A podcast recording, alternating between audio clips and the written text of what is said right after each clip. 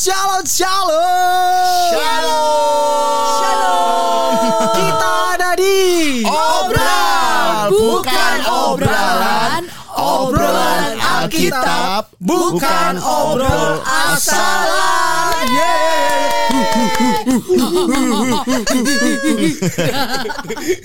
Semangat banget hari ini.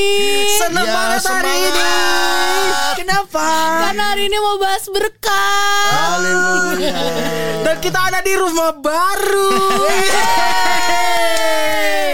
Asik. Karena hasil taburan yang yes. luar biasa dari Cici kita yang belum diperkenalkan lagi. harus, harus, harus diperkenalkan harus. lagi. Jadi kita punya rumah baru. Oh. Teman-teman oh, kalau yeah. lihat, kalau nonton, ya wajib nonton. Tempatnya wajib nonton. Asik Wais. banget ya. Keren banget. Senang. Sampai senang. Kita molor dua jam. Iya. Menikmatnya tempat yang sejuk. Yeah. Yang... Tapi yeah. bersyukur ya. Bersyukur. Asik. Bersyukur karena ada tempat yang baru. Yeah. Artinya ini adalah rumahnya Tuhan juga. Amin. Supaya kabar baik itu semakin diberitakan lebih lagi. Yes. Lebih luar Dasyat. biasa. Yes. Satu, nama Tuhan dipermuliakan. Ya. Ah, yeay, kasih tepuk tangan dong. Yeay. Terima kasih Tuhan Yesus. C L K. Terima kasih Tuhan Yesus melalui C L K. Tuhan Yesus. Haleluya. Ada juga di sini ada tamu kita istimewa. Hei. Bro Nathan. Bro Nathan Wijaya. Wow. Gitaris. Say hi dong Konatan. Gitaris. Halo. Gitaris, gitaris. Nah, gitaris. Gimana halo gitaris? Semua. Mana gitarnya? Gitaris. Kalau keyboard gimana dong? Kalau keyboard, keyboard. keyboard. Jangan mulai deh. Jangan mulai. Ntar openingnya sepuluh menit. Terus ada Anet juga. Halo, baik lagi. Jangan pernah bosen. Luar biasa. Dan dengan saya tentunya dengan host yang spektakuler sih. Mengaku, oh Tuhan rendahkan. Jadi dengan saya Roli yang yeah. akan selalu setia menemani teman-teman semua. Yes. Untuk kita selalu membahas tentang firman Tuhan. Yeay. Luar biasa. Haleluya. Dan yang akan menjawab pertanyaan-pertanyaan kita yang luar biasa adalah Cici. Tiga tiga lawan satu kalah. Kalah nggak bisa. Nggak bisa. Nggak bisa. Tiga lawan satu. Tiga lawan satu. Suara terbanyak. Suara terbanyak. Gimana kru semua? Tiga lawan satu. Tujuh. Berarti yang jawab? Ya betul. Ciao. Semua berarti lima lawan satu. Kan ada j- pertanyaan juga dari aku untuk kalian. Anet kita aja. Bahas episode selanjutnya kalau kita tanya Tuhan dulu. Perlu seminggu dua minggu ya. Seminggu dua minggu didoakan. Haleluya. Dan hari ini kita mau bahas apa, Net? Menabur. Menuai, eh salah salah salah salah, salah maaf maaf boleh maaf, dong. Maaf. Ya, kamu ya. maunya menuainya aja, kamu mau maunya diberkati. Menabur. Aku juga mau. Jadi menabur, menabur, menuai, menuai, menuai, menuai. Dia bingung, bingung, bingung. Coba coba kok, coba kok. Khusus Konatan ya, menabur. Menuai. Salah. Menabur. Menabur. Menuai. Menuai. Betul. Yeah. Betul ya? Betul. Ya itu betul. Nah, ini baru betul. Aduh. Haleluya. Oke, okay, kita mau bahas tentang uh, hari ini soal menabur. Menabur, tuai. menabur menuai. Nah, biasanya mm. kalau Tuhan bilang kalau kamu mau menabur tangan kanan, kalau bisa tangan kiri jangan sampai tahu ya. Bener ya, Ci? Koreksi kalau salah. Maksudnya kalau kita udah memberi sesuatu kepada Tuhan harus dengan segenap hati tanpa perlu orang lain yang tahu gitu. Tanpa paksaan juga ya. Tanpa pamer. Tanpa pamer, tanpa paksaan dan yang pastinya harus ikhlas. Nah, itu. Betul. Itu baru ya, berkenan. Hati, tulus hati, tulus hati, ya. tulus hati.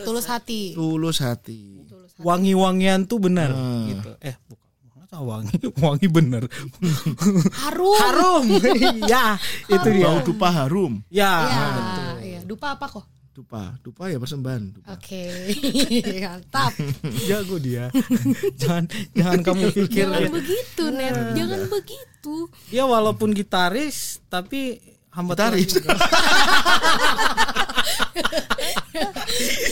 Tapi jangan suruh kamu suruh hafal obra lagi ya. Kayak tadi nih. Tadi lama kali. Ya, aku punya loh videonya tadi.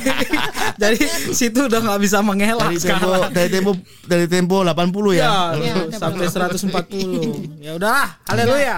Tabur tuai. Ya udah silakan. Kita mulai dari yang baru datang kali ya di obrolan ya, Alkitab siap. Yang luar biasa ini. Aku mau nanya Konatan. Apa nih? Menurut Konatan, tabur tuai itu apa sih? Tabur tuai itu menurut aku ya apa ya istilahnya eh, yang paling gampang pengertiannya apa yang kita lakukan ada sebab ada akibat seperti itu. Jadi intinya. Hmm.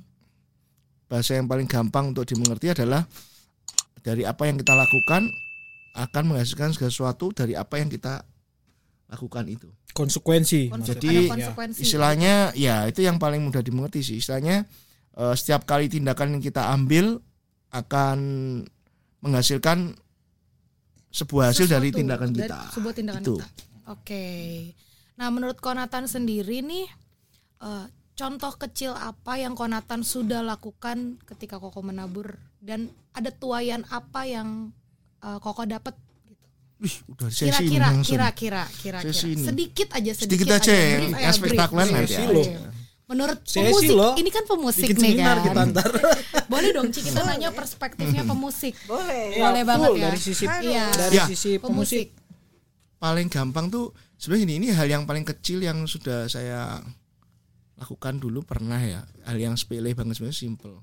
Pernah suatu, suatu ketika waktu makan ada orang itu minta-minta gitu. Misalnya waktu itu orangnya bilang, "Pak, saya minta duit buat buat apa?" "Saya nggak makan selama beberapa hari karena rumah saya jauh," dia bilang gitu. "Oh ya udah, saya pesenin." Waktu itu saya makan mie, saya pesenin mie. Karena saya kasihan, saya pesenin dua mangkok. Dia gak mau, dia cukupnya mintanya satu. Terus saya kasih duit juga, dia gak mau. Dia mintanya pokoknya makan. Oke. Okay. Nah, dari situ sebenarnya kebetulan waktu itu kan di dompet ada uang beberapa. Jadi istilahnya gak yang berlebihan juga. Karena cukup untuk makan beberapa orang aja kan. Hmm. Tapi ya udahlah kalau pikir sampai gak cukup ya ntar gampang lah apa kata nanti gitu kan. Yang penting beliin dulu orangnya. Setelah makan, percaya nggak percaya ya, jadi istilahnya um, berapa waktu kemudian berapa hari itu berkat Tuhan ada gitu, yang istilahnya menjadi kebutuhan saya itu tiba-tiba Tuhan tuh cukupkan dan Tuhan tuh bilang gini, hmm. ini adalah hasil kamu ketika kamu perhatikan seorang yang sedang dalam kesusahan, kesusahan. Hmm. Terus saya tuh dalam hati tanya gini, "Kesusahan apa Tuhan? Siapa orangnya?" Saya lupa kan. Terus Tuhan ingat, "Kamu ingat gak waktu kamu makan beberapa hari lalu itu kamu ngasih ada orang yang memerlukan makanan?" Saya ingat, "Oh iya ya, waktu itu ya." Ya, itu kan hal yang sepele gitu. Tapi itu Tuhan perhatikan loh dalam hal yang kecil gitu. Hmm. Itu sih yang contoh yang paling kecil yang pernah saya alami gitu. Keren. So sweet banget sih. Oh, aku lapar. Ya udah. Ya udah. Ya udah. Ke bawah ada makanan. Oh, aku lapar. Ya udah. Bukannya abis makan bakso bener. Ya, aku abis ditabur bakso tadi. Di es krim sana. Buatku juga ya. Atau Anet. Kok gue? Nah, sekarang nanya, pikiran. Yang nanya sekarang pengalamannya apa? Jangan, kan aku hostnya. Emang host gak boleh tanya juga. Oke, itu berarti dari hal kecil itu ya kok ya. Hal kecil itu. Nah, kalau C L K nih, kalau tadi hal yang kecil, sekarang hal yang agak lebih besar. Agak besar. Naik naik satu step nih, naik levelnya satu step beda. Gitu. Levelnya, iya dong, kita harus belajar setiap level, yeah. Betul gak ya? Betul. Gitu. Level yang besar selain yang apa sudah nih? Apa? Biasa menabur. bilang aja. Asiko. Bilang aja langsung. Iya kan. Maksudnya apa? Itu. Jadi boleh nih Cici sharing sedikit kesaksian nih soal tabur tuai. Tapi kan tadi kan hal yang simple aja nih. Apakah hmm. ada sesuatu pengalaman yang menurut Cici uh, aku lakukan uh, hal yang cukup besar lah, atau keputusan yang cukup besar yang Cici ambil dan menuainya ternyata wow gitu, unexpected dari nggak, Tuhan? Nggak ada. Nggak ada yang kuingat. Waduh. Saking banyaknya. Saking banyaknya udah ditabur gitu ya. Lupa. Saking atau, banyaknya, atau saking okay, besarnya. Berarti uh, salah karena, aku pertanyaan aku. Uh-uh. Gini deh Ci, uh, awal awal mulanya Cici baru dapat cinta mula-mula sama Tuhan. Asik. Hal apa nih yang Cici tabur and then Cici tuai, tuai lagi tapi Cici ingat gitu loh. Masa muda kalo, Cici deh. Kalau tadi kamu jawab, uh, tanya itu sih, kenapa aku jawab nggak ada? Maksudnya tuh nggak ada itu nggak ada yang aku ingat dalam artian gini. Uh, karena hidupku dari kecil itu adalah selalu diajar Tuhan tuh selalu memberi, selalu menabur, menabur, menabur, menabur. Uh, pada waktu itu aku tidak mengerti tentang hukum tabur tuai, tapi aku selalu memberi, selalu memberi, selalu memberi dan kalaupun aku menerima, aku nggak merasakan gitu loh. Hmm. Nah, setelah aku mengerti tentang tabur tuai, uh, aku baru mengerti itu adalah hukum yang fix daripada kerajaan Allah. Bila kita menabur, kita pasti akan menuai. Hmm. Ya. Nah, itu pun tetap akan uh, tetap terus aku lakukan dalam kehidupanku. Dan kalau disuruh tanya, ditanya tentang apa yang ini, apa ya? Karena setiap hari hidupku menabur, jadi setiap hari juga hidupku menuai. Jadi artinya hari ini adalah tuaian waktu aku dulu. Hari ini aku menabur, besok adalah hasil tuaian yang mungkin kemarin-kemarin. Jadi seperti itu terus. Jadi kalau ada hari ini aku hidup sampai hari ini, ada sampai hari ini, ada berkat dari Tuhan sampai hari ini, dan puji Tuhan sampai hari ini tak berkekurangan, itu juga merupakan tuaian dari hasil taburanku yang dulu. Hmm. Tapi yang mana? Karena nah, begitu sudah ya, ya karena nah, aku tidak membiarkan tangan kananku menabur, tangan kiriku juga nggak berhenti menabur. Jadi aku nggak tahu yang mana yang berhasil.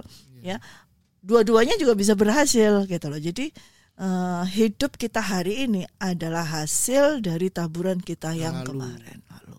Hmm. Itu, itu. Nah, dahsyat. Nah kemarin aku nangkep gini, Cici ngomong gini. Waktu aku nabur di situ aku nuai. Nah, itu pengertiannya tuh gimana ya. Maksudnya, Ci? Ya, waktu aku nabur, kalau hari ini aku menabur, ya hari ini aku menuai. Hmm. Karena setiap dari taburan itu pasti ada tuaian. Hmm. Hari ini seperti aku katakan, aku hari ini ada hasil dari taburanku yang dulu-dulu. Nah, lalu berapa lama yang lalu aku juga menabur, menuai juga sudah. Hari ini juga. Nah, hari ini dari pagi kita juga sudah nabur. Hari ini juga aku menuai yang kemarin. Hmm. Seperti itu. Jadi setiap hari kita tuh menabur dan setiap hari kita tuh menuai. Amin. Karena dari hari-hari yang lalu kalau kita setiap hari menabur. Jadi dalam kehidupan kita kalau kita setiap hari menabur, maka setiap hari kita akan menuai. Okay. Tapi kalau kita menabur setahun sekali ya kita menuainya setahun sekali. sekali. Gitu. Ya. Kalau kita menabur setiap hari, menuainya setiap, setiap hari. hari. Kalau menaburnya setiap menit, ya menuainya setiap menit. Gimana caranya? Enggak, enggak sebenarnya ada yang lebih dari setiap menit, setiap saat ya. ya. Padahal ya. tapi kan setiap saat itu bukan berarti uh, menabur berupa duit, berupa berupa apa. Ya. Bisa ya. juga uh, hidup kita kita berikan oleh Tuhan setiap saat ya, Cie. Ya, setiap saat. Namanya menabur setiap saat ya, Cie. Iya. Ya, kehidupan ini ya Men, hidup kita kita tabur dan kita juga menuai hidup kita. Menuainya berkat seperti yang kutbahnya Cici. Ya. Apa? Berkat itu bukan hanya berupa materi, tapi bisa kesehatan, jasmani bisa dan rohani. Jasmani. Tubuh jiwa rohani. Ya? Nah, apakah kita menuai sesuatu misalnya Aneta menuai baju. Nanti, eh salah, Aneta menabur baju nanti bakal menuai baju lagi. Apakah ketika kita menabur sesuatu kita bisa dapat tuaian yang berbeda? Bisa ya. jadi berbeda, bisa jadi sama. Bagaimana tuh? Boleh dijelasin sedikit nggak? Kenapa bisa taburannya kok bisa berbeda? Sedangkan karena kan, itu ada level. Okay. Setiap dari taburan itu ada levelnya. Kalau secara yang natural itu kalau kamu nabur benih jagung, kamu akan menuai jagung. jagung. Kalau nabur benih tomat, kamu akan menuai tomat. Mangga, mangga. Durian, durian. Durian. Kamu nggak mungkin nabur ya, duren, jagung. durian, durian. Nah, ya. Sama aja. Kamu nabur jagung menuai durian, nggak bakalan deh, nggak mungkin. Itu alami, yeah. secara alami. Nah, itu akan terjadi juga seperti itu. Tetapi di dalam kerohanian, di dalam uh, kerajaan Allah, itu ada tingkat yang namanya supranatural life. Itu artinya tingkatan yang lebih lagi. Yaitu ketika kamu menabur yang nggak seperti tadi. Kalau kamu jagung, nuainya jagung. Hmm. Nah, tapi ada di mana kamu bisa menabur uh, uang, ya. Kamu ingin membutuhkan tuaianmu adalah kesehatanmu. Oh, bisa ya, baru ya. Nanyain tadi ini. Itu seperti itu. Jadi gila, suatu saat ada kebutuhan apa, kamu punyanya cuma uang. Hmm. Kamu bisa menabur dengan uang, kamu untuk aku mau mentuaian ini. Ya. Ya, seperti itu. Nah, Ci mau nanya lagi. Apakah uh, ketika kita menabur, uh, kan Tuhan yang menentukan kita bakal menuai apa?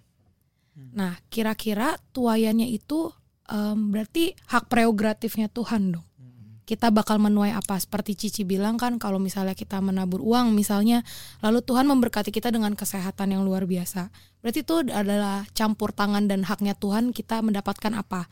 Apakah sesuai dengan Tuhan tahu apakah, oh kayaknya anak ini butuh ini, jadi gue bakal tuai tuai yang sesuai dengan kebutuhan anak ini. Atau gimana, Ci? Nah, kembali lagi selalu ada level. Dan kalau kita hanya menabur secara asalan, itu pun kamu juga menuainya asal. Nah, oleh karena itu di dalam menabur, kamu juga tidak bisa, boleh dengan asal. Kamu jadi harus tahu benih taburan ini, kamu harus menabur ke mana, untuk apa, oh, iya. dan kamu mengharapkan apa. Jadi oh. tidak boleh sembarangan di situ. Jadi petani, seorang petani, dia tidak akan menabur dengan asal. Sembarang benih yang dia punya dia tabur begitu saja. Sortir tapi dulu. Dia punya ada suatu pengharapan, expectation tentang aku mau menghasilkan tanaman apa. Nah, tentunya dia akan mencari bibit yang unggul, hmm. Hmm. benih yang paling the best, yang paling bagus. Ya, seperti itu. Nah, itu harus dihitungkan. Dan untuk mendapatkan sesuatu yang unggul itu ada proses yang lebih susah lagi, lebih harus banyak menyiangi, harus perawatannya ya. Lebih ini. Itu adalah expectation for the harvest. Itu harus ada. Jadi kita gak boleh menabur asal. Sudahlah, sekedar itu kalau asal itu charity. Kayak di dunia hmm. amal. Aduh, kasih dah, kasih dah. Hmm. Itu amal. Tetapi dalam kerajaan Allah tidak ada yang asal. Jadi kamu memang harus tahu, karena Tuhan itu memberikan kepada setiap dari kita itu dalam uh, dua Korintus sembilan, enam ya. enam ayat dua Korintus sembilan ya. Coba. Kita buka yuk. Kita buka ya. Kan kita ini obrolan Alkitab toh? Iya. Ya. Kita harus membukanya dalam Alkitab nih. Aku mau ikut Alkitabnya Cici aja. Ya. Ini Alkitab gede. Oh, ya. Bawa Alkitab lain kali kita. dua Korintus sembilan. Betul. Ya. dua Korintus sembilan kamu yang baca bisa berkatan ayat nih. Ayat delapan.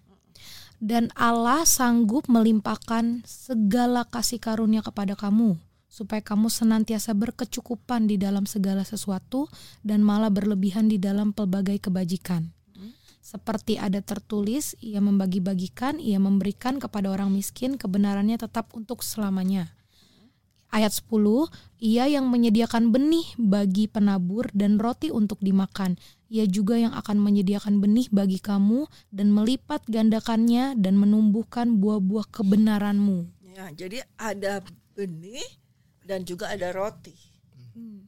Jadi tidak semuanya tuh benih yang diberikan kepadamu, tetapi ada roti. Nah, di dalam benih, kalau roti itu harus buat dimakan, kalau benih itu harus ditabur. Aduh. Dan ketika ditabur, untuk ditabur kamu juga harus tahu yang di tanganmu ini adalah benih. Nah, harus tahu benih apa ini. Hmm. Nah, disitulah kamu harus bertanya kepada Tuhan. Dan seperti Tuhan mengerikan perumpamaan di dalam Matius tiga belas, seorang penabur pergi keluar, dia menabur, dia menabur. Nah, kalau dia ada satu, sebagian jatuh di tanah yang keras, sebagian jatuh di tanah yang berbatuan, berbatu. Sebagian jatuh di tanah berduri, semak ya. duri, sebagian jatuh di tanah yang subur. Nah, itu ada macam-macam hasilnya. Kalau kamu sudah tahu ada tanah yang berbagai macam gitu, kamu juga kalau seorang petani yang handal, kalau dia punya benih yang hanya se, segenggam, dia nggak akan nabur asalan. Dia akan bertanya kepada Tuhan, kepada uh, kemana aku harus menabur, sehingga ditaruh di, dia akan menabur ke tanah yang subur. Ya. Dan kalau di tanah yang subur, berarti semua benih yang dia punya ini akan tumbuh. Dia nggak akan sembarangan, ah biarin deh, nanti akan jatuh di tanah yang keras, akhirnya nggak akan tumbuh. Jatuh di tanah yang berbatuan, nggak akan tumbuh juga, semak juga nggak. Jadi ketika kita menabur, kita ada benih dari Tuhan, kita harus bertanya kepada Tuhan, ini benih apa Tuhan, oh, untuk apa? Jangan semuanya dimakan. Benih dianggap roti, dihap sekali.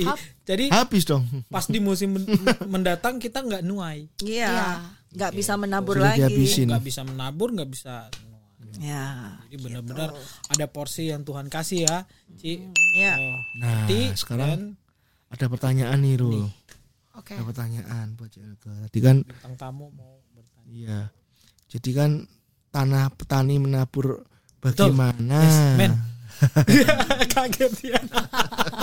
Bagaimana cara ngebedain tanah ladang yang subur sama enggak? Apakah bisa dilihat atau memang ada cirinya, atau memang kita harus aja langsung tabur semua, pokoknya uh, istilahnya menurut kira-kira kita gitu ya? Bukan, istilahnya pokoknya ada lahan nih, kita nggak usah pilih, kita tabur semua, atau memang ada ciri-ciri tempat itu subur. Apa ciri-cirinya tempat itu subur atau enggaknya itu? Itu kira-kira gimana? Ya. Memang kalau kita mau melihat, kalau memang kamu betul-betul adalah seorang penabur, petani, kamu akan tahu, ya kan? Kalau petani tahu, oh ini tanah nih subur nih, tanah enggak. Ya, tapi betul. Kalau kita enggak, ya satu-satunya yang tahu yaitu sang penabur kita, yaitu Tuhan ya. Yesus Kristus. Berarti kita harus berdoa kepadanya, oh. Tuhan, kemana aku harus menabur? Tanah yang subur mana yang kau kehendaki? Hmm. Jadi gitu. Jawabannya bukan kita melihat ya mana, tapi berdoa, berdoa. Tuhan tunjukkan. Wah, iya. Luar biasa nah, jawabannya. Biasanya tuh Cik, konfirmasinya dapatnya seperti apa ya kira-kira kalau menurut pengalaman Cici nih dulu? Hmm, pada saat seperti kalau dari pengalaman saya pada saat itu ketika saya tidak mempunyai hal apapun juga ya, saya dalam keadaan kekurangan. Bahkan saya memiliki banyak hutang pada saat itu dan tidak mempunyai uang sama sekali, tidak ada di dompet ataupun di bank ya. Pada saat itu malah membutuhkan uang banyak untuk membayar hutang tersebut karena ditagih terus tuh sama kartu kredit segala seperti itu. Pada saat seperti itu saya hanya berteriak dan berkata pada Tuhan, aku gak punya apa-apa, apa yang harus aku lakukan? Dan Tuhan berkata kepada saya, saya cuma bilang gini, aku cuma punya diriku nih. Apakah juga diriku harus aku jual? Saya bilang gitu ya, untuk bisa mendapatkan ini. Dan Tuhan berkata, bangunlah ya. Dan lihat itu, saya disuruh buka lemari. Di situ memang ada baju-baju saya yang banyak ya. Nah, ketika saya buka lemari itu saya langsung paham. Nah, ini di sini memang adalah perlunya kita bergaul, artinya berdoa dan tahu. Ketika dibuka, tahu nih kenapa kok Tuhan suruh saya buka lemari, karena itu adalah dia menunjukkan ini adalah benihmu, tanaman itu adalah benihmu, eh apa baju-baju itu adalah benihmu untuk kamu tabur. Nah langsung saya bawa turun semua, saya bungkus semuanya dan saya berikan, saya tabur ke hamba-hamba Tuhan yang ada di pedesaan. Karena pada waktu itu saya sedang melakukan pekerjaan saya yaitu sebagai fashion designer, hmm. ya. Dan ketika saya mena- memberikan pakaian itu, itu pakaian desain saya sendiri untuk saya sendiri dan hmm. masih baru dan masih bagus semuanya dalam yeah. artian seperti itu. Nah, setelah saya berikan itu ada waktu, ada tenggang waktu. Tidak langsung pada saat itu ada waktu karena memang di dalam menabur dan menuai ada musimnya. Hmm. Ada musim menabur, hmm. ada musim, musim. Artinya musim itu ada waktu, tenggang waktu di mana itu bisa ini. Dan kemudian di situ uh, setelah ada waktu sekitar mungkin seminggu atau dua minggu, nah barulah ada orang datang untuk menjahit baju di saya, buat baju hmm. di saya. Dan dengan demikian saya terima dia, kemudian akhirnya kan saya menerima uang ya, ya dari ya. itu ya. Nah dari situ saya baru perbaiki gaya hidup saya, perbaiki uh, masalah ekonomi dalam saya, dan saya mulai mengikuti sistem kerajaan Allah, yaitu mulai saya mengambil nomor satu adalah membayar hutang saya kepada Tuhan terlebih dahulu. Haleluya. Wow. Daripada wow. kepada bank. Jadi hutang saya kepada Tuhan itu banyak Tuhan sekali. Ya, ya. Apa? Perpuluhan yang sudah lama tidak saya bayar hmm. itu adalah hutang saya. Jadi saya harus membayar hutang saya kepada Tuhan terlebih dahulu. Nah, ya orang bank itu ya akhirnya saya hadapi aja, saya iya nanti saya bayar, saya pasti. Dan akhirnya pada suatu saat juga terbayar. Nah hal itu terus terjadi terus. Ada orang yang buat lagi terus. Nah dengan demikian saya mulai dalam suatu uh, sistem kerajaan Allah, ekonomi kerajaan Allah yang sudah benar. Perpuluhan nomor satu, persembahan, kemudian mulai menabur. Nah, itu terus dan itu terus biar jalan terus. Nah itu jalan mulai. Ya. Seperti itu. Nah, dengan demikian itu sudah mengubah gaya hidup saya. Yeah. Dan tiba-tiba tidak tahu bagaimana caranya, akhirnya hutang-hutang itu Tuhan yang bisa selesaikan dengan cara yang amazing, dengan cara yang luar biasa. Wow. Ya. Tiba-tiba ada saja dari bank yang berkata, "Oh, ini dapat Mujizat. diskon seperti ini, wow. ini bisa diberhentikan seperti ini." Nah, sebagai itu banyak Mujizat. sekali seperti itu. Ya. Selama kita kalau kita punya hutang nih, ya, ya sama orang kita pikir hutang, waktu itu aku pikir hutangku paling banyak sama abang, tapi ternyata setelah Tuhan kasih tahu kamu berhutang sama aku jauh lebih banyak daripada kamu ke bang. Wow. Oh. Karena saya tidak memberikan perpuluhan sudah berapa tahun, berapa tahun, dan itu kalau kita nggak memberikan perpuluhan sekali aja dapat denda lima persen. Ya kan? lima belas persen jadinya. lima belas persen jadinya. Ya, jadi, jadi berkali-kali lipat ya jadi. Ya. Nah, setelah saya lakukan terus menerus seperti itu, benar di hadapan Tuhan dengan perpuluhan, persembahan, saya rapikan semuanya juga taburan. Nah itu mulai, mulai dan ada akhirnya, dampaknya ada, positif, ya, mulai seperti itu dan sampai hari ini terus berlangsung seperti itu. Iya. Gitu. Jadi taburan mulai lebih besar lagi setiap setiap harinya nambah itu aja ya. Ya pasti. Otomatis waktu itu kalau persembahan saya nggak bisa kasih uang banyak, cuman paling waktu itu lima ribu. Nah tapi lama-lama naik kita, saya punya mau untuk tambahkan lagi, tambah besar lagi, tambah besar lagi, sampai hari ini Tumbuh. tambah besar lagi, tambahkan besar seperti itu. Wow. Karena Dasyat. dari hasil yang Tuhan berikan kita bisa memberi lebih lagi. Dasyat. Luar gitu. biasa. Hmm. Sip. Sip. Mantap. Itu pertanyaannya nah, Anet Rani. banyak banget. Iya nih Anet ini. Kita tanyain Anet aja. Mister Ruli. Iya kalau dari uh, seri kemarin sama hari ini ya separuh perjalanan. Separuh. Ya separuh tiga puluh menit nih Ci, udah oh. tiga puluh menit. Gak berasa ya. Gak berasa. Ngobrol-ngobrol gini. Cepet. Uh, Uh, berbicara tentang Waktunya materi, cepet. tentang perpuluhan, tentang taburan, uh, persembahan sulung kita atau menabur apa gitu. Nah, kalau aku mau nanya tentang tabur tu- tuai dengan dengan apa namanya hukum tabur tuai. Apakah itu tabur tuai itu sama kayak hukum sebab akibat? Oh, kalau di sini panjang sih aku tahu. Ini aku tulis nih. Ya beda sekali ya. Hmm. Ya, kalau dunia mengenal di dalam ekonomi dunia itu ada sebab akibat ya, seperti yeah. itu. Fan, apa tentang ekonomi walaupun aku nggak kuliah ekonomi tapi sedikit tahu lah sebab akibat. Tapi tentang tabur tuai itu berbeda.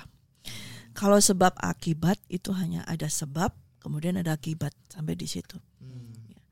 Tetapi kalau tabur tuai itu adalah lifestyle, gaya hidup dan terus menerus, dan itu merupakan suatu hukum yang fix. Dan firman Tuhan berkata, jangan kamu sesat. Bila kamu menabur dalam daging, kamu akan menuai kebinasaan dalam dagingmu. Tapi bila kamu menabur dalam roh, kamu akan menuai hidup yang kekal dalam roh. Artinya kalau kamu Kalau di dalam segap, sebab akibat atau ada orang lain yang berkata ada karma, tahu tahu ya, karma. karma. Nah itu sesuatu yang nggak bisa diubah. Itu sebab akibat. Ya sama. Ah. Itu. Tapi kalau tabur tuai, saya sebelum saya bertobat, saya dulu menabur juga memberi. Tapi dengan disertai dengan gaya hidup saya yang tidak benar. Hmm. Ya. Uh, saya menuai, menuai. Tapi hasilnya itu tidak seperti hasilnya itu akan seperti kayak menguap begitu saja, ya hasilnya itu uh, tidak kekal, hasilnya itu ha, tidak bisa dinikmati dan nikmatinya hanya apa ya sampai di jiwa aja. Hmm. Kemudian tidak ada sesuatu yang membuat saya damai sejahtera dan itu rohnya dan terus menolak, ya, ya dan hmm. terus akan uh, ada ada kekurangan, ada kehampaan di dalam kehidupan hmm. saya. Dan kemudian bila sekarang ketika saya bertobat itu, saya menabur lagi. Itu saya menabur di dalam roh. Dan itu saya akan menuai dalam roh. Nah bila ada salah yang dulu saya tabur, ya waktu saya menabur dulu salah. Otomatis, contoh aja misalnya saya menabur dengan bibit yang jelek. Ya, hmm. ya toh ya. Dengan sifat yang jelek, bibit yang jelek. Hmm. Ya pasti akan menuai dengan hasil yang jelek juga. Hmm. Walaupun kita sudah bertobat. Sekarang ada musim menabur yang waktu dulu aku dengan benih yang jelek. Sekian saya nabur. Kemudian tiba di sini saya bertobat. Ya. Dan kemudian saya ubah benih saya dengan benih yang cari yang unggul, yang bagus. Saya nabur sini. Nah, yang saya tuai di sini itu nanti akan saya eh, yang saya tabur di sini itu akan saya tuai di sini juga.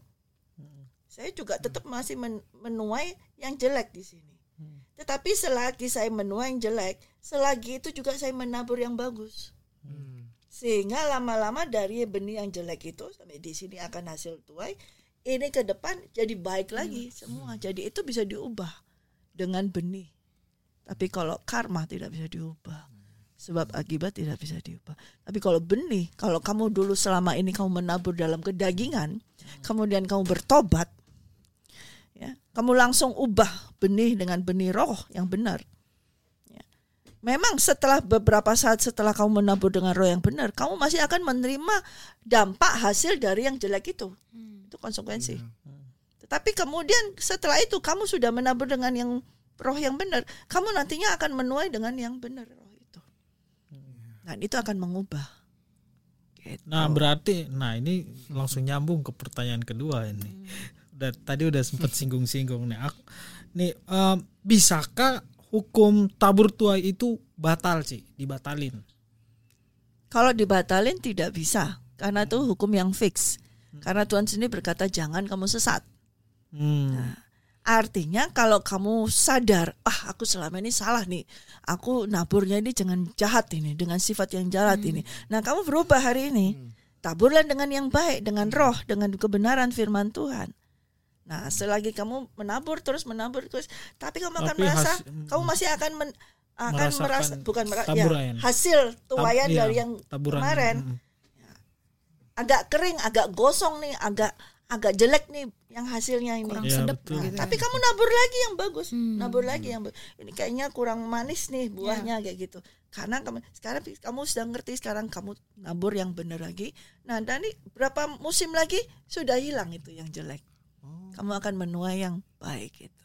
Berbahan. Jadi itu bukan dibatalkan, tetapi itu kamu mengganti benih yang benar. Oh, ya. Ah, oh, ah, oh. Nah, Ci, untuk sorry kak, aku potong, aku ya, penasaran sip, banget. Apa-apa. Untuk apa-apa. Kayak anak-anak nih yang baru dengar, yang baru belajar pengen menabur dan menuai. Nah, gimana cara membedakan ini menabur da- dari daging dengan menabur dari roh? Gitu.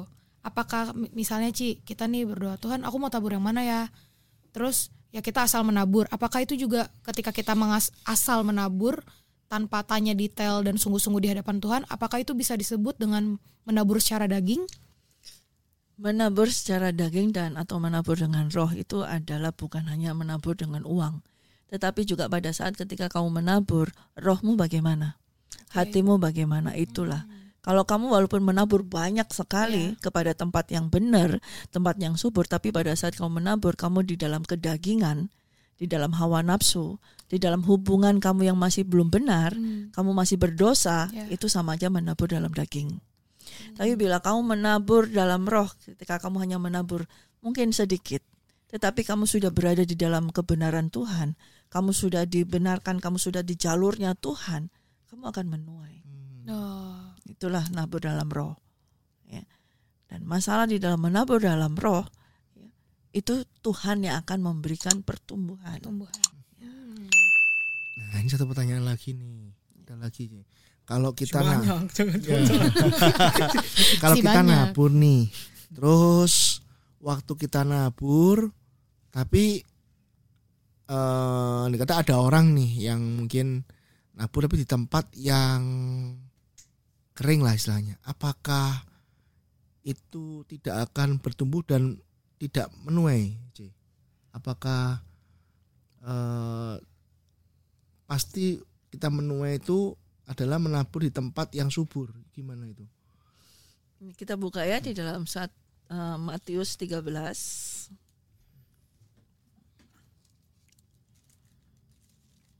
Matius tiga belas. Matius tiga belas. Ayat. Kalau ini dari sini ke sini coba. Oke. Okay.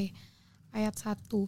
Pada hari itu keluarlah Yesus dari rumah itu dan duduk di tepi danau. Maka datanglah orang banyak berbondong-bondong lalu mengerumuni dia, sehingga ia naik ke perahu dan duduk di situ.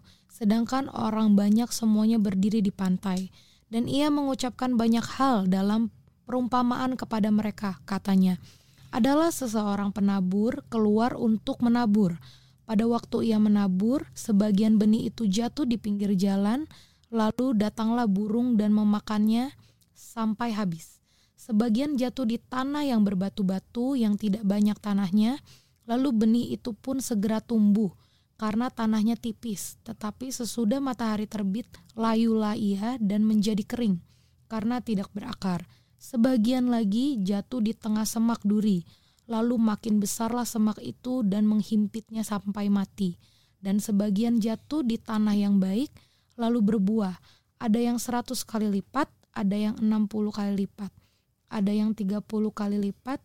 Siapa bertelinga hendaklah ia mendengar. Ya, itu jelas ya. Jadi kalau di tanah yang wow. keras, ya tidak akan berhasil. Wow. Tapi kalau di tanah yang apa tadi, subur, uh, ada batu, ya tipis, ya tumbuh. Tapi kemudian ada matahari, layu dan hilang, Ayla. mati lagi. Atau di tanah yang sebagian di semak duri itu tumbuh tapi ntar dihimpit lagi jadi nggak nggak tumbuh lagi. Jadi hanya di tanah yang subur yang wow. bisa menghasilkan berapa kali lipat, tiga puluh kali lipat, enam puluh kali lipat, seratus kali lipat. Jadi di dalam tanah yang subur pun ada levelnya. Hmm. Gitu. Jadi teman-teman kalau mau nabur memang harus di tempat yang subur. Iya dong. Kalau kita supaya menghasilkan, menghasilkan kalau subur aja menuai. tiga puluh kali lipat, udah bisa enam puluh kali lipat, seratus, seratus. Nah, gitu. Luar biasa ya. Ini. Oke, Ishak ya. Hmm. Wah, Ishak beda lagi. Ay, itu lagi. Beda, beda konteks lagi itu. Langsung lebih ke, deep, itu lebih deep. Wah, itu lebih dalam lagi. Dalam. Justru waktu dalam waktu ya. dia berkekeringan, ya. justru ya. dia Nah, itulah tadi yang saya katakan gitu. Supranatural. Lebih dalam lagi ya kan? Kalau ini kan tadi bagian subur, nah no, pasti ini justru nger kering cuy. Kering, nabur malah menuainya berkelimpahan. Semakin kaya dan semakin kaya. Ya. Di dalam Tuhan. Ini Cik mau nanya lagi. Kirain mau kasih apa? Kasihnya pertanyaan. Kasih pertanyaan ada Cik. Kasih pertanyaan. um, aku kalau aku sih lihat uh, itu juga uh, Tuhan Yesus tuh luar biasa buat kita gitu. Karena kenapa? Karena um, kita manusia sebenarnya kita menabur dosa pasti akan menuai maut gitu.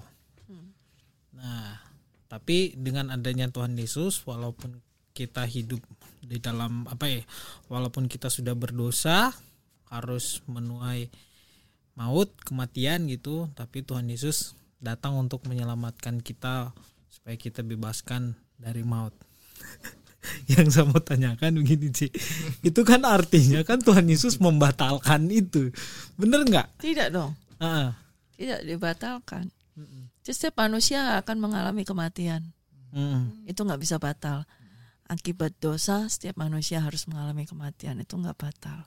Uh-uh. Tapi kematian kita tidak membawa kematian.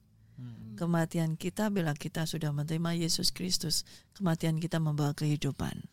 Hmm. Gitu. Selama kita menerima Yesus Kristus, sekalipun kita harus mati secara fisik, roh kita hidup. Hmm. Ya. Jadi hukum secara alam tetap. Ya dong, harus. Iya. Tapi roh yang Tuhan Yesus Tuhan Yesus mati di kayu salib membebaskan kita dari maut, ya. Yaitu dia membebaskan kita secara roh. Roh itu yang hidup. Secara roh supaya kita memiliki kehidupannya kekal, ya. Walaupun kita sudah mati secara fisik ya. Iya. Gitu. gitu. Menarik. Tadi sebentar. Jadi gak nyambung jadi pertanyaan udahlah. Dia berentetan soalnya. Berharap ada jawaban lain sebenarnya. makanya aku jawab. bilang, ya. mak- makanya aku bilang sama Cici nggak pernah saya nemu Cici nggak bisa jawab. Pasti selalu bisa jawab. Enggak lah. Ya udah lah, udah mentok. Bisa. Udah bisa, udah mentok udah. Anet masih ada pertanyaan? Emang kenapa? Ada salah? Enggak, benar. Benar sih. Benar kan, karena Cici bilang kan apa yang sudah dicetuskan oleh kerajaan tidak bisa dibatalkan, betul Ci? Itu. Jadi tetap sama berjalan. Dengan tabur Tuhan. Aku tetap berjalan. Karena nah, itu kan itu. Tuhan berkata jangan takut akan kematian, jangan takut akan maut, sebab sangat maut sudah dimatahkan oleh Tuhan Yesus. Hmm. Maknanya artinya, dalam. Ya artinya hmm. apa? Sekalipun kita memang ditabur dalam dosa, benih dosa sehingga untuk harus menuai maut, tetapi bila kita percaya Yesus, menerima Yesus dan hidup di dalam Yesus, maut sudah tidak berkuasa atas kita. Tetapi tetap kita manusia mengalami kematian karena tubuh dan darah kita ini nggak bisa masuk kerajaan surga karena ini sudah fana, ini sudah terhisap dosa. Tapi roh kita itu diselamatkan oleh Tuhan, roh kita ditebusnya. Nah roh ini hidup, gitu. Jadi memang fokus Tuhan tuh adalah uh, sekarang tuh adalah roh kita ya Ci ya. Iya. Karena makanya kita... Tuhan juga katakan jangan sesat karena ya. Ada orang yang menabur hmm. dalam Allah itu tidak bisa dipermainkan, yeah. gitu loh. Kalau kamu nabur dalam daging, sekalipun kamu nabur banyak tuh, um, berapa uang yang kamu berikan, ya, yeah. apapun semua yang kamu berikan, tapi kamu menabur dengan dalam kedaginganmu, artinya apa? Hidupmu masih di dalam daging, kamu nggak yeah. benar di hadapan Tuhan, kamu masih melakukan perzinahan, kamu masih melakukan uh, serong segala macam dan kamu masih nah, melakukan salah, dosa, ya. uh, berdusta, ya. Segala macam. Walaupun kamu nabur banyak, nggak akan bisa. Kamu tetap menuai dalam kebinasaan. Hmm. Tetapi kalau kamu menabur dalam roh, artinya kamu menabur dengan sudah ketika kamu berada di jalurnya Tuhan, hidup yang benar gitu. Dengan kamu menabur ya apa? Dengan benih yang roh itu. Kasih, sukacita, wow. damai sejahtera. Wow. Itu kamu menabur dengan itu, kamu akan menuainya. Dan itu akan kekal. Yang kamu tabur dengan roh itu kamu tuai, hidupmu kekal. Kamu akan menikmatinya kekal. Tapi kalau kamu menabur dalam daging, kamu menikmatinya sesaat. Oke, okay, dunia juga menganut pengajaran bukan tabur tuai, tapi mm-hmm. seperti... amal baik toh tahu ya, ada ya amal ya. Baik kamu beramal memena- memberikan segala macam mana ya. ah, mana ada Sedekah. Orang yang mengadakan apa funding fund fundraising, fundraising dengan segala untuk charity. ini charity, charity mana charity. Nah itu mereka ini kan mereka menikmati ya itu pasti balik, tetapi sesaat itu mereka terima semua secara materi tapi rohnya mereka tetap mati selama mereka tidak menabur dalam roh.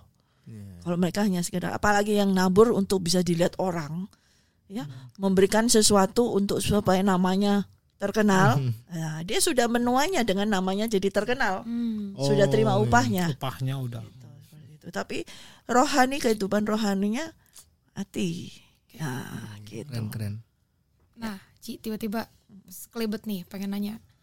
Kan ada ayat nih Ci ya, apa yang kita ikat di bumi akan terikat di surga. Apakah itu juga sesuai dengan apa yang kita tabur uh, tuayannya apakah bakal terikat di surga juga atau tidak? Apakah konteks Alkitab itu berbeda ya? Berbeda. Berbeda ya. Berbeda. Yang salah, maaf ya. Ada lagi benernya, tanya melebar nah, lagi. Kalau nih. Ini bisa dibatalkan. Betul. Oke, okay, batal. Bukan, bukan batal. Nah, ada ada lagi nih. Bukan batal, itu nanti next episode. Ah, karena itu kasus boleh, yang boleh. Uh, sistem case, yang lain. Case-nya beda. Ya. Oke. Okay. Ini ada, kalau ada pertanyaan, case-nya beda juga nggak ya kira-kira? Yang waktu orang bawa pesen belum belum nggak apa yang ingat kalau orang ada bersalah membawa persembahan itu hmm? Dengan harus membawa persembahan tuh C. Jadi untuk menebus kesalahannya itu apakah juga termasuk hukum tabur tua juga nggak ya kira-kira? Jadi ada orang berdosa untuk oh, minta lama. pengampunan pengampunan korban menghapus dosa. Iya itu apakah ada rela apa relasinya hubungannya sama tabur tua enggak itu? Ya maksudnya untuk merasa apa? Supaya, uh, supaya apa? Menebus dosa ya? Itu kemarin yang gak kalau nggak salah P A aku ingat itu loh. P A waktu waktu P A. Dia nanya P A lagi. Bukan P A. Bukan. Ini ada ingat. Maksudnya tanya apakah ada relasinya? Nah mungkin kan sebuah pembelajaran juga ini buat teman-teman yang sedang menyaksikan gitu mungkin. Suatu. Oh dia nanya ada relasinya atau enggak. Jadi jawabnya ada atau enggak.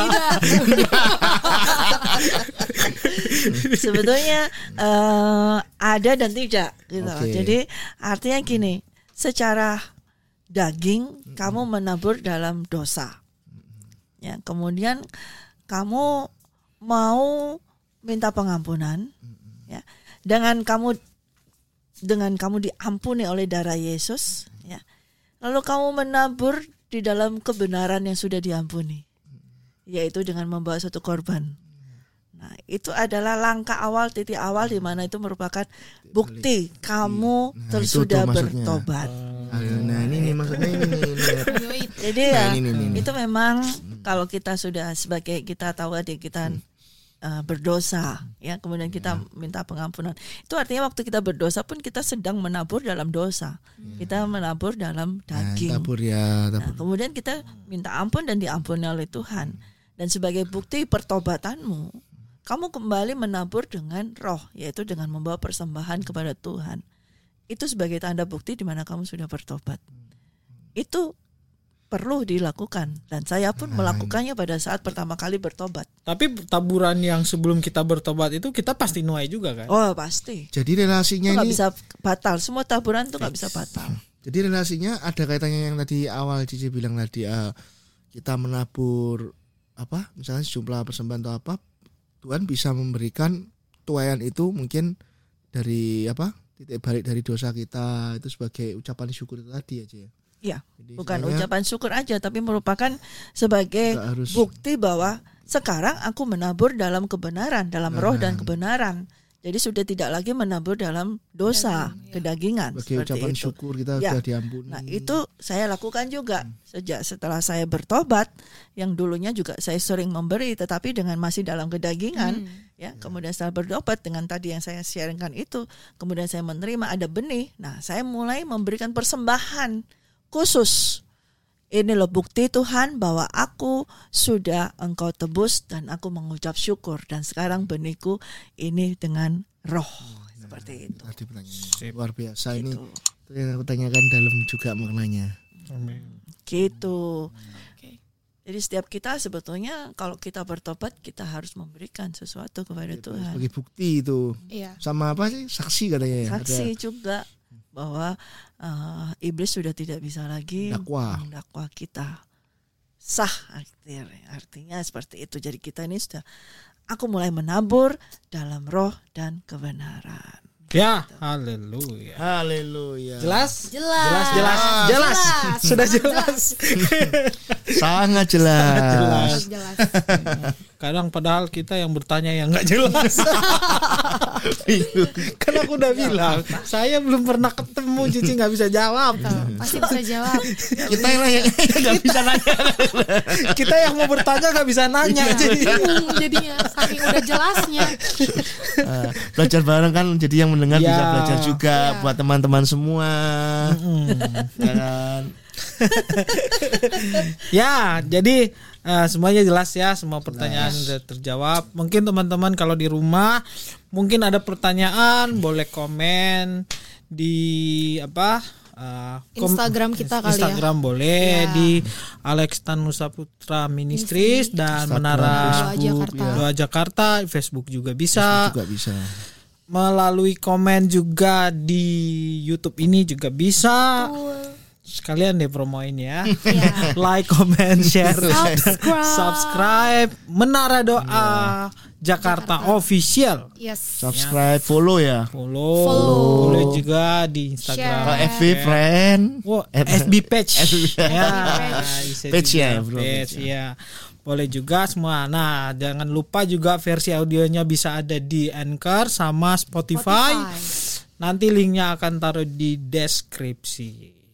Oke, okay. Sebelum kita mau akhir ini aku mau baca itu tadi ayat firman Tuhan ya. Tadi tentang menabur dalam daging dan menabur dalam roh itu dalam Galatia enam ayatnya yang ke delapan. Firman Tuhan berkata begini. Sebab barang siapa menabur dalam dagingnya, ia akan menuai kebinasaan dari dagingnya. Tetapi barang siapa menabur dalam roh, ia akan menuai hidup yang kekal dari roh itu.